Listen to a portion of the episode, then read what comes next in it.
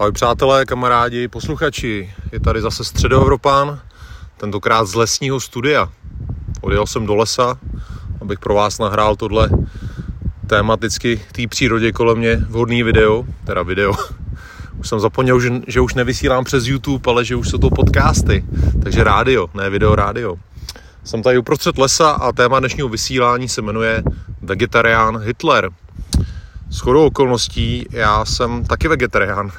Už více než 17 let a něco jako všichni věřící možná mají nebo měli, nevím, nejsem věřící v tomhle uh, smyslu, že bych věřil v nějakého boha nebo bohy, ale uh, hodně věřících, který v podstatě se dali na víru, říkají, že zaznamenali v někdy ve svém životě ten moment, kdy se stali věřícíma, kdy buď se jim stalo nějaký zjevení, nebo nějaký vnuknutí něčeho, a oni najednou v podstatě z minuty na minutu začali věřit.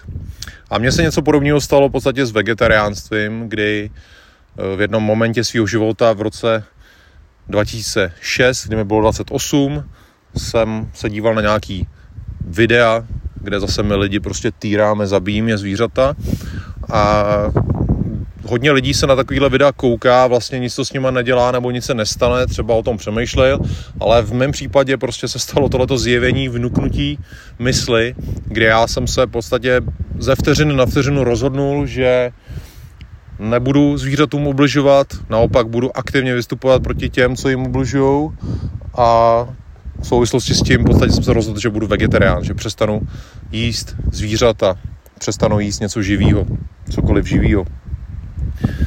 Takže eh, vlastně jsem 17 let vegetarián a to dnešní téma s ním v podstatě souvisí, protože když jsem začal být vegetarián, tak jsem se díval, zkoumal jsem historii vegetariánství, kdo byl, nebyl vegetarián. Viděl jsem, že to vlastně sahá až do nejstarších dob eh, evropské historie, zaznamenaných dob, kdy jsme vlastně eh, začali nějakým způsobem zapisovat to svoje bytí tady. No a zjistil jsem, že byli vegetariáni ve starém Řecku, že byli vegetariáni ve starém Římě a tak nějak, eh, že to provázelo v podstatě naší historii. No a pak jsem teda zjistil, že vegetariánem byl i Adolf Hitler. Věděli jste to? Já jsem to vlastně do té doby tak asi ani si ani nepamatuju, eh, jestli jsem vlastně předtím, než jsem se stal vegetarián, nepamatuju si, jestli jsem o tom věděl, ale ve chvíli jsem o tom eh, začal jakoby zkoumat všechno, tak jsem se o tom začal všechno hledat a najednou jsem zjistil, že vlastně nejenom Adolf Hitler, ale že vlastně to celé nacistické Německo šlo tímhletím směrem dost výrazně a o tom si teda dneska budeme povídat. Takže eh, téma znovu vegetarián Hitler. Není možný mluvit o vegetariánství Hitlera a ignorovat vlastně nacistický Německo. Takže nejdřív k tomuhle tomu. Nacisti, obecně to hnutí nacionálního socialismu, vycházelo samozřejmě z mnoha věcí, ale e, velký proud byl takzvaný Felkiš, Felkiš proud, což bylo v podstatě hlavně na konci 19. století hnutí, který se snažilo v podstatě obnovit nebo zachovat e, němectví v nějaký neposkoreněný podobě. A součástí tohoto hnutí v podstatě byly odpor k týrání zvířat, k pokusům na zvířatech a i takzvanému košeráctví. V té době, eh, dneska to v Německu je jinak trochu, dneska vlastně, eh, pokud se eh, v Německu dneska řekne rituální zabíjení zvířat, tak vlastně většinou jde o halal, protože židi jako náboženská skupina jsou v Německu minimální. Naopak muslimové jsou tam dost dominantní sílou, tou viditelnou sílou. Nicméně na konci 19. nebo na začátku 20. století tomu tak nebylo. Muslimové byli zcela marginální a byli to právě židi. E, takže pokud se v té době mluvilo o rituálním náboženském zabíjení zvířat, bylo to v souvislosti s košer zabíjením zvířat. Takže tyhle ty felkiš lidi, ze kterých v podstatě e, později vzešli i nacisti, se vymezovali hlavně vůči košeráctví. Eh, když vlastně nacisti vznikli jako politická síla, tak nevím, kolik toho víte o jejich historii. Ty začátky v podstatě eh, byly takový divoký a divoce skončily pokusem o půjč v Mnichově roce 23, který skončil neslavně. Některý na cestě byli zabitý, hodně jich bylo zraněných, hodně jich skončilo ve vězení, sice na nadlouho, ale, ale skončili. Mezi nimi jejich vůdce Adolf Hitler, který se svým pobočníkem Rudolfem Hessem strávil nějaký čas v Landsbergu ve vězení. Lidi jako Hermann Göring se třeba skrývali. Nicméně eh, po určitý době ty persekuce ustaly a nacisti mohli znova v podstatě se stát legální politickou silou a taky usednout v parlamentu řížským. Už v roce 1927 z jejich strany vzešly v podstatě pokusy o zákaz pokusu na zvířatech, omezit nějakým způsobem týrání zvířat, ale tím, že to byla opravdu malá politická síla, nenašli tam podporu, takže to v podstatě vyšumělo úplně. Další pokus, eh, tentokrát už větší, eh, vzešel v roce 1931, zase v říšském parlamentu, kdy nacisti byli stále menšinová strana, takže opět to neprošlo. Nicméně eh, v roce 1933 se nacisti dostali k moci. Eh, ten den, kdy se to stalo, tak nějak se všeobecně bere jako 30. leden, kdy se Hitler stal kancléřem. A vlastně eh, nacisti se okamžitě pustili do iniciace svého programu nebo svých, svých ideí. Hned den na to, co se Hitler stal kancléřem, zakázali komunisty a začali je pronásledovat. Nicméně se docela rychle pustili do dalších témat, kterým byla i právě práva zvířat nebo ochrana zvířat. Už 21. dubna 1933, což byl teda den po Hitlerových narozeninách, ten parlament vydal zákony, které zakazovali zabíjení zvířat bez předchozího umrtvení, což bylo v té době docela pokrokový. 16. Eh, srpna zase v roce 1933 byly zakázané pokusy na zvířatech, tedy ta vivisekce. Eh, nicméně v Prusku, součást, vlastně, což byla součást tehdy Německa, kde byl ministr vnitra Hermann Göring, ten ty pokusy zakázal úplně. Tam jako nebyla, prostě neexistovala žádná, žádná výjimka. A on tehdy v rádiovém vysíláním, aby to vlastně nějakým způsobem zdůvodnil, obhájil, tak prohlásil dost jako radikálně, že ten absolutní a jakoby stálej zákaz pokusů na zvířatech je nezbytný zákon nejenom proto, aby se vlastně ochránili zvířata a ukázala se sympatie s jejich bolestí, ale je to i podle něj zákon, eh, který je humánní, který v podstatě je, eh, směřuje nějakým rozvoji humanity. A proto teda on jakože zakazuje okamžitě pokusy na zvířatech a vlastně eh, je z toho trestný čin. A pokud v podstatě uh, někdo bude si dál myslet, že je možný se prostě k zvířatům chovat uh, jako k majetku, mučit je, týrat je, tak takový lidi, že skončí v koncentračních táborech a taky, že tam, taky, že tam končili. Uh, Gering v této souvislosti zakázal pasti na zvířata, omezil lov, a zakázal třeba takový zvěrstva, jako je vaření žab eh, ve vařící vodě. A v roce 1934 se ta tématika ochrany zvířat dostala do školních osnov eh, na všech stupních. Došlo k dalšímu omezení lovu, kdy se třeba lovci, myslivci a podobně měli vzdělávat v nějakým etickém lovu. A Německo se taky stalo úplně první zemí, která zákonem začala chránit vlky. Eh, dokonce se toho roku v Berlíně konala úplně první mezinárodní konference na téma ochrany zvířat, takže Německo opravdu v tomhle tom bylo hodně, hodně revoluční. Eh, nacistický Německo v tomhle bylo hodně revoluční, hodně napřed. V roce 1937 se zavedly další zákony a v roce 1938 se ochrana zvířat stala školním předmětem na školách i univerzitách, takže každý německý student měl povinný předmět ochrana, ochrana zvířat. Eh, ty další kroky, které asi by směřovaly v podstatě zřejmě eh, k nějakým úplnému osvobození zvířat, eh, přerušila válka, kterou teda Německo rozpoutalo, o tom není žádný pochyb. Nejdřív teda zahájili agresi vůči nám v Sudetech, posléze proti Polsku. Nicméně ty zákony, které Německo stihlo zavést v té době, se staly vzorem e, pro další země. Vlastně současný německý zákon, zákony na ochranu zvířat i přírody z těle zákonů vychází a je to prostě bez debat, že Německo, Německo v tomhle tom bylo první. Uh, Adolf Hitler tuhle tu ideologii uh, nejenže sdílel, ale sám ji tvořil. Jemu ta ochrana zvířat byla vlastní, zřejmě celoživotně, ale kdy se stal vegetariánem, to úplně přesně nevíme. Takováhle informace prostě není známá. Já to třeba vím, kde já jsem se stal a asi to věděli Hitler, ale kdy to přesně bylo, to bohužel nám historici neřekli. Eh, světový tisk o Hitlerovi jako celoživotním nebo dlouholetým vegetariánovi psal už v roce 1937. Eh, v roce 1938 britský tisk eh, v jednom článku o Hitlerovi zmínil, že je to nejenom abstinent, ale i nekuřák a taky vegetarián. Takže musel začít určitě jakoby už hodně předtím. Většina vegetariánů, včetně mě teda, nejsme vegetariány od narození. Nestalo se to prostě, když jsme se narodili, my jsme k tomu nějakým způsobem došli po vlastním poznání, kdy jsme teda byli něčeho svědky, něco nás ovlivnilo a my jsme se pak rozhodli se na tom trápení dál nepodílet. Eh, neznamená to, že předtím, než jsme se stali vegetariány, že jsme si to nějakým způsobem užívali, trápení zvířat. Jednoduše jsme si to neuvědomovali. Měli jsme jiný starosti. Já si troufnu, to je taková moje teorie, já si troufnu tvrdit, že Hitler se vegetariánem stal buď těsně před vítězstvím teda národního socialismu v Německu, kdy teda uh, hodně něm, jakoby německý nacisti tlačili na ten zákaz vivisekce a košeráctví.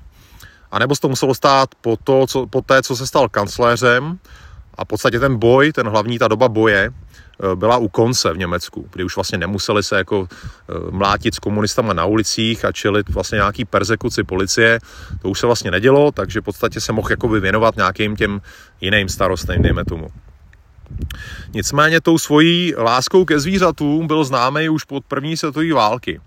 Eh, jak se ví, tak Hitler vlastně sloužil v zákopech první světové války a ví se, že během nějakých válečných akcí zachránil Fox Terrier a Fuchsla, což byl jeho první pes a to byl jeho společník vlastně v zákopech a e, Fuchsl se mu v roce 1917 ztratil a Hitler ho tehdy hodně oplakával, bylo to pro něj hodně jako silný zážitek, že ho ztratil. Uh, on pak po válce, kdo zná jeho historii, on se po válce protloukal, uh, měl to těžký a vlastně když v roce 1921 dostal vlčáka prince, tak protože byl chudej hodně, jako hodně moc, tak vlastně se o ně nemohl starat a svěřilo někam, kde si myslel, že bude mít lepší péči. Nicméně ten vlčák o tam tať utek, k Hitlerovi se vrátil a Hitler byl tou jeho odaností, tou jeho věrností e, naprosto ohromený a vlastně od té doby se vlastně vlčáci, německý ovčáci, stali jeho nejoblíbenějším plemenem.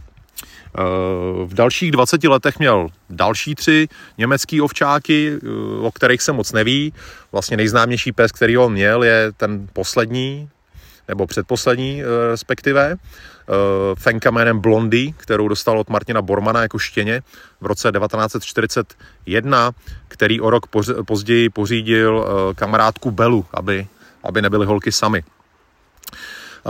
Na konci války, vlastně když spojenci, včetně komunistů, se blížil vlastně eh, k Berlínu ze všech stran, tak eh, Hitler věděl, jak skončil jeho kamarád Mussolini v Itálii, který ho vlastně italský komunistický partizáni popravili a pověsili za nohy a rozstříleli ho, tak Hitler nechtěl Rudejm padnout do zajetí. Představa, že by se mu stalo to samé, co Mussolini, Mussolinimu, by byla asi pro něj dost ponižující. Ale stejně tak nechtěl, aby do rukou komunistům padla uh, i Blondý a vlastně uh, všichni jeho blízký. Takže uh, si doved představit, co by se jí asi stalo, jo. Představte si to sami, Hitlerův pes, symbol, si pamatuju, že jsem kdysi viděl nějaký díl Simpsona, kde Simpsonu, kde se mluvilo o tom, jak nějaký nejhorší, nejzlejší pes v historii, že tam jmenovali prostě Hitlerův pes jakoby prostě blondý byla nějaký prostě zlej pes, což je samozřejmě nesmysl, že jo. Ale uh, byl to symbol, Hitlerův pes byl symbol a uh, dovedu si představit prostě, co by s ní, co by s ní ty, ty komunistický vojáci rudý armády, co by s ní udělali. týrání, mučení, nějaká krutá smrt. Takže tohle to v podstatě tomuhle se chtěl Hitler vyhnout a tak se rozhodl, že prostě on, všichni jeho blízký, všichni jeho zvířat v podstatě zemřou vlastní rukou, nebo respektive, že ty zvířata budou otrávený. Blondý tehdy dostala ciankály jako první a když vlastně umřela, tak eh, podle všech svědků, kteří tam byli a kteří přežili, jako třeba jeho sekretářka, eh, že se Hitler z té její smrti úplně sesypal, že to v podstatě nezvládnul, že už není a úplně se zhroutil. Eh, když pak teda nakonec se Rudý dostali do bunkru Hitlerova, tak tam ta zvláštní jednotka Smerš vykopala ty ostatky, co tam byly, včetně teda včetně mrtvý blondý, který ho pak fotografovali. Eh, to byla taková odbočka teda k Hitlerovi a eh, eh, psům. Nicméně Hitler jako vegetarián, tím, že byl veřejná osoba, politik, hlava státu, která snídá, obědvá, večeří s jinými veřejnými osobami, politiky a hlavami státu, tak ten jeho jídelníček asi těžko mohl zůstat v utajení. Takže v souladu s tím, že vlastně on byl vegetarián, se z toho v nacionálně socialistickém Německu stala ctnost Tehdy existoval v Německu nacistický dětský časopis Neugeist, Nový duch, který v této souvislosti například napsal uh, směrem k dětem. Uh, věděli jste, že váš vůdce je vegetarián a že nejí maso, protože jeho postoj k životu a uh, kvůli svým postoji životu a k lásce ke, ke zvířatům Eh, věděli jste, že váš vůdce je výjimečným přítelem zvířat a jako kancléř eh, v podstatě je dál se svými zvířaty, který má mm, spoustu let. Eh, vůdce je zatvrzelý oponent nebo odpůrce mučení zvířat, především pokusech na zvířatech a rozhodl se, že tyto podmínky v podstatě zlikviduje a tím tak naplňuje své poslání jako ochránce zvířat od jejich e, nepředstavitelného trápení a bolesti. Takže tímhle tím způsobem vlastně nacistický tisk e, dětem představoval Adolfa Hitlera jako vegetariána a jako ochránce e, zvířat. Někdy se především jakoby v moderním tisku objevují pochybnosti, jestli Hitler vegetariánem skutečně byl, jestli to nebyla jenom nějaká v podstatě buď propaganda nebo prostě něco falešného.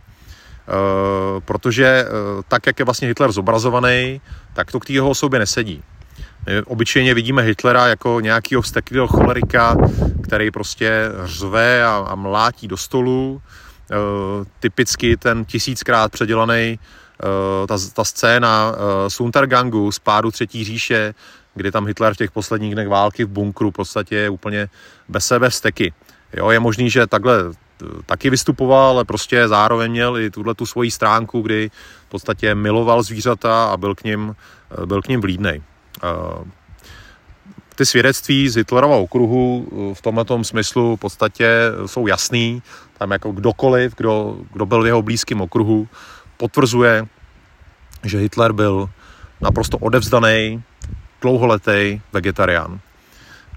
Ať už jeho kuchaři, nebo ochutnávači, který měl, jeho ochranka, jeho přátelé, všichni tohle potvrzují a pokud teda prý někdy ochutnal maso, bylo to, cituju, jednou za pět let, nebo šlo o nějakou obrovskou výjimku.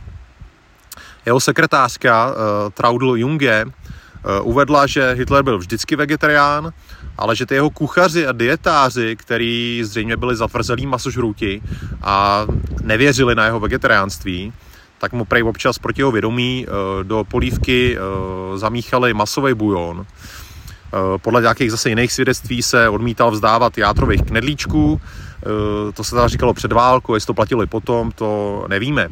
Ten jeho typický jídelníček celkem dobře známe.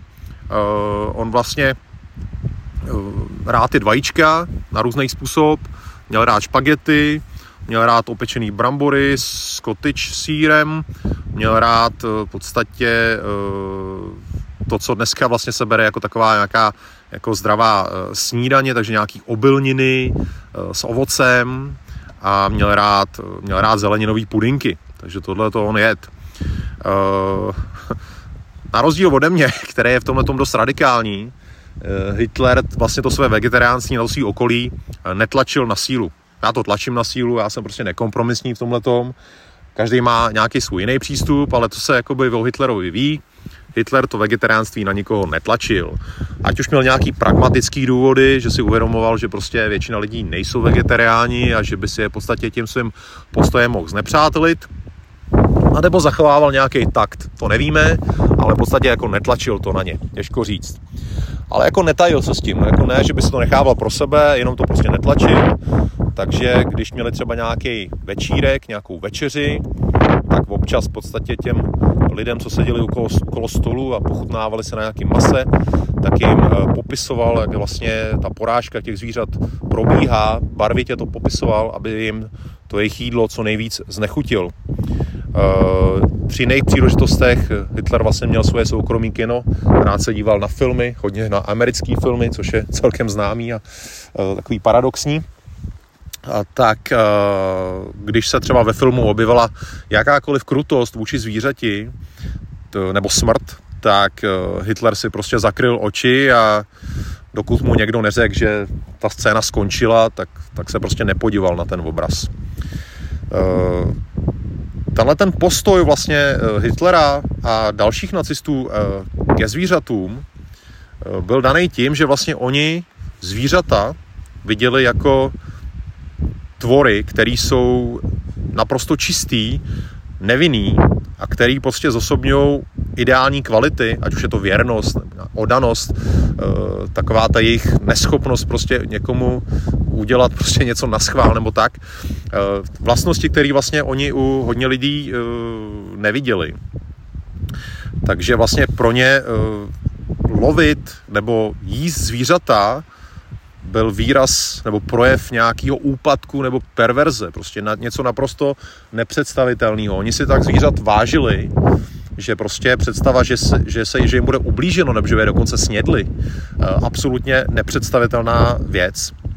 Eh, jak víme, eh, nacisti ten stejný sentiment neměli vůči některým lidem, eh, který podstatě, kterýma oporovali. Tohle je, tohleto je asi všeobecně známý. Ale je zajímavý ten kontrast, prostě vidět zvíře jako čistou bytost, který se nesmí nějak ublížit a na druhou stranu některý lidi, který je potřeba úplně zlikvidovat. Takže to byl takový kontrast vlastně nacistů vůči zvířatům a lidem. Co se dalšího svědectví vlastně Hitlerova vegetariánství týče, eh, víme, že Josef Goebbels, ministr propagandy, eh, se vedl deníky, který eh, byly opravdu jakože pilně si zapisoval všechno.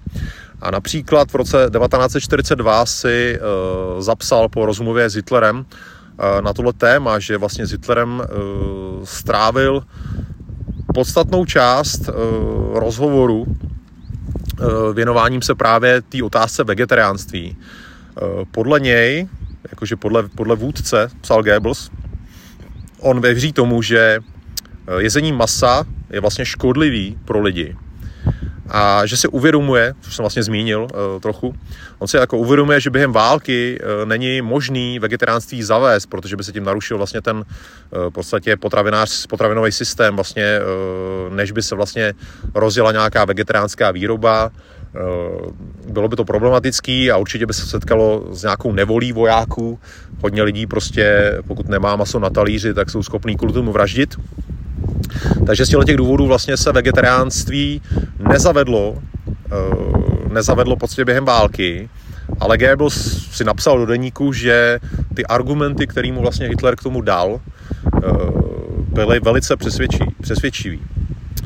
A jak jsem vlastně naznačil, během teda války Hitler pragmaticky nechtěl vojákům nebo občanům říše sahat do jejich talíře, brát jim maso.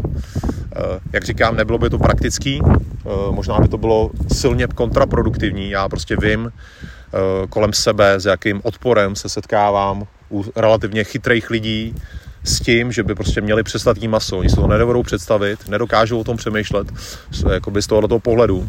Takže eh, byl to pragmatický krok během války eh, do tohle toho vlastně nějak nezasahovat. Nicméně můžeme si být naprosto jistý z toho, co vlastně, čemu Hitler věřil a to, vlastně, jak se chovalo jeho okolí, jak to přijímalo. Můžeme se být jistí, že pokud by teda Němci, nacisti, vyhráli válku, tak nejen, že by to NS Německo, ale vlastně i celý svět, který by nacisti ovládali, by byl vegetariánský. Hitler k tomu eh, dokonce 11. listopadu 1941 řekl, eh, je škoda, že žijeme v době, kde není možný si s nějakou určitostí představit to, jak bude vypadat budoucí svět. Nemáme něco jako křišťálovou kouli, nevidíme. Je jedna věc, kterou můžu těm, co jedí maso, zcela jistě uh, říct. Budoucí svět bude vegetariánský. To prohlásil Hitler v listopadu 1941. Takže uh, tohle bylo moje dnešní vysílání na téma Hitler vegetarián, na téma nacistický Německo a ochrana zvířat. A uslyšíme se zase nějakého dalšího tématu příště.